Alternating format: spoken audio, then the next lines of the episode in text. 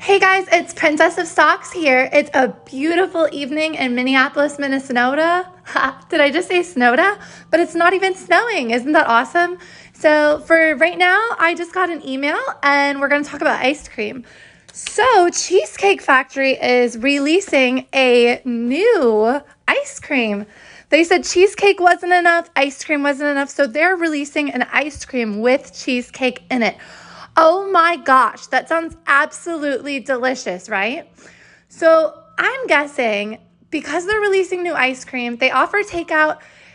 Cheesecake Factory's at their absolute low right now. It's very low. If it hits its 52 week high, you're gonna make a lot of money and you're gonna be thanking me. So, my opinion is you're gonna go on the stock exchange and you're gonna go get cake, C A K E. You're going to invest in Cheesecake Factory. It is a great investment opportunity right now because it's so low and the economy isn't doing very good. And once it's back up and running, it's just going to skyrocket. That is my prediction. So I hope you can get some Cheesecake Factory stocks right after hearing this.